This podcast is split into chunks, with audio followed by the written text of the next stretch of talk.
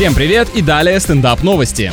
В США сотни жителей вышли в поле, чтобы побить друг друга палками. Участие могли принять только люди с именем Джош. Может, хотели выманить тезку с фамилией Буш, но только ошиблись, его имя звучит немного иначе. Битва была устроена за право называться так же, как тебя окрестили при рождении, и проигравшие обязаны взять новое прозвище. Уверен, это придумали жены, которые хотели заставить мужчин почувствовать, каково это — менять все документы на новое имя.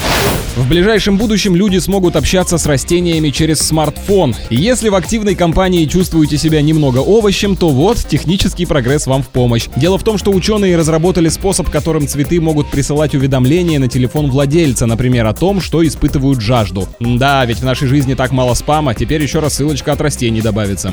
На этом пока все, с вами был Андрей Фролов, подписывайся на наш телеграм-канал эн эр джей раша.